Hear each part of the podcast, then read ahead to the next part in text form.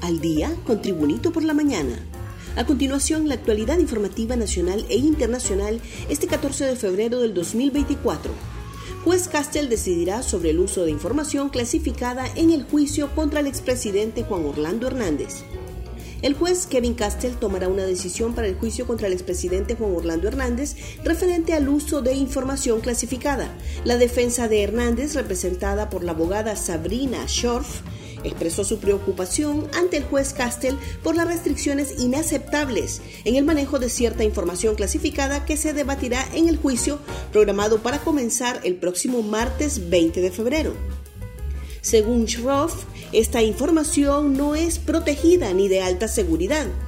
La decisión sobre si permitir o no el uso de la información clasificada recae en el juez Castell, quien evaluará los argumentos de ambas partes durante la reunión de este miércoles y tomará una determinación al respecto. ¿Qué está pasando en el caso del expresidente Juan Orlando Hernández? Esta semana debía iniciar el juicio contra el expresidente Juan Orlando Hernández, luego de varios cambios en la fecha, el último ocurrido el 23 de enero, cuando se movió del 5 al 12 de febrero. Luego se supo que todo pasaba para la otra semana, arrancando ahora sí el 20 de febrero. Pero ¿qué está pasando en este caso? Desde un inicio, Orlando Hernández centró toda su estrategia en la información clasificada de las agencias de inteligencia. Hubo varios conatos de bloqueo por parte del fiscal que buscaba ir a juicio lo antes posible.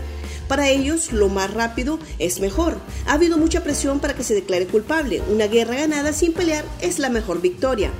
Pero el expresidente dijo que no y centró sus esfuerzos en los documentos hasta que finalmente estos llegaron y eso es lo que nos tiene en esta pausa.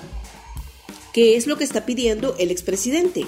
El reporte de esas reuniones con las agencias de inteligencia, Departamento de Estado, Comando Sur, CIA, DHLS y otras informes internos sobre operaciones en las cuales el exmandatario colaboró con ellos, de reuniones con altos personajes de la vida política de Estados Unidos que van desde embajadores, secretarios de Estado, generales, directores de agencia y hasta presidentes y vicepresidentes. Los fiscales no tienen forma de saber qué se habló en esas reuniones porque hasta hoy esa información estaba y sigue estando clasificada.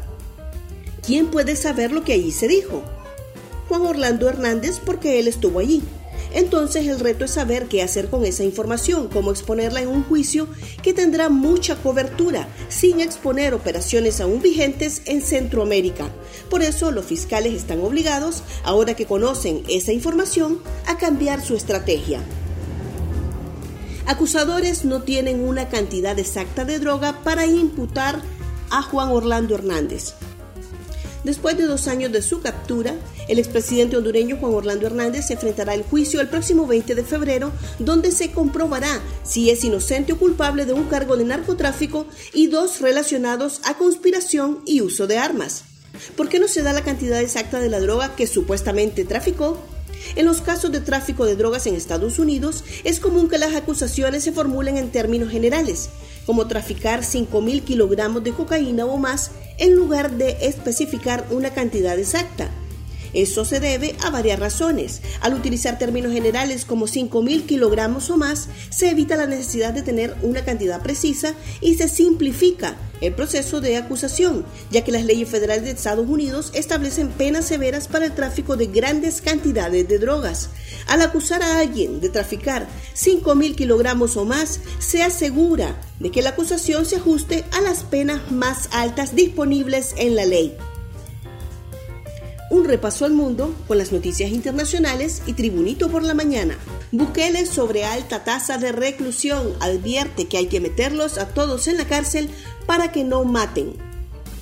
El presidente de El Salvador, Nayib Bukele, reaccionó este martes a una publicación en la red social X en la que se hace referencia a una alta tasa de encarcelamiento en el país centroamericano.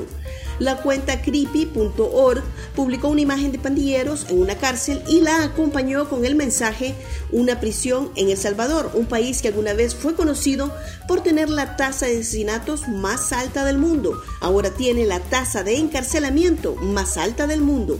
El mandatario reaccionó a la publicación y escribió en la misma red social, Vale, Veamos, la tasa de homicidios más alta del mundo es igual a la mayor cantidad de asesinos en las calles del mundo.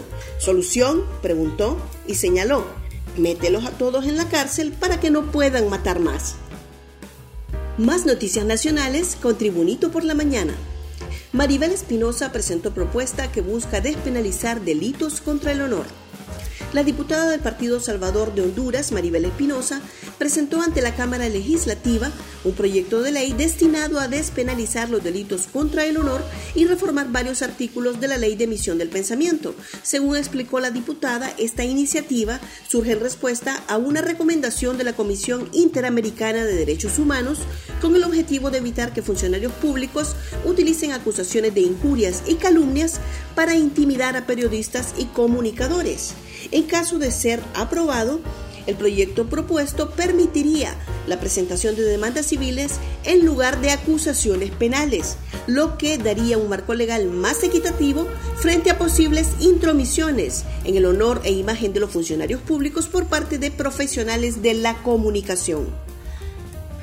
Capturan a fiscal por suponerlo responsable del delito de cohecho un fiscal del Ministerio Público fue acusado en las últimas horas por suponerlo responsable penalmente del delito de cohecho impropio en perjuicio de la administración pública, al comprobarse que solicitó dinero para realizar el trabajo que como agente de tribunales le correspondía.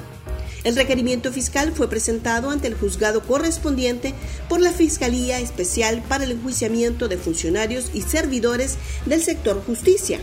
El imputado es Gerson Alfredo García Baide, fiscal auxiliar activo, quien se desenvolvía en la Fiscalía Especial de Delitos Comunes en la ciudad de San Pedro Sula. Sentencia de exoficial será el 2 de mayo. Para el próximo 2 de mayo ha sido fijada la audiencia en la que Mauricio Hernández Pineda, exoficial vinculado al caso del expresidente de Honduras, Juan Orlando Hernández, conocerá su sentencia. La fecha fue confirmada por el juez Kevin Castel este martes y está programada para las 10 de la mañana. Hernández Pineda, quien originalmente estaba incluido en el juicio contra el expresidente hondureño, finalmente quedó fuera del proceso tras declararse culpable de tráfico de drogas ante la Corte Federal del Distrito Sur de Nueva York el pasado 2 de febrero. Yoshi Toscano denuncia más ataques y advierte que el tilín tilín no solo es el dinero. El jefe de bancada del Partido Salvador de Honduras, Yoshi Toscano, denunció una serie de ataques en su contra buscando debilitarlo al frente de ese instituto político en el Congreso Nacional. Asimismo dijo que el tilín tilín los sobornos y la corrupción no solo se tratan del dinero, ya que hay coacción que la aplican en el Congreso Nacional a los que no piensan como ellos o no siguen sus propósitos. Gracias por tu atención. Tribunito por la Mañana te invita a estar atento a su próximo boletín informativo.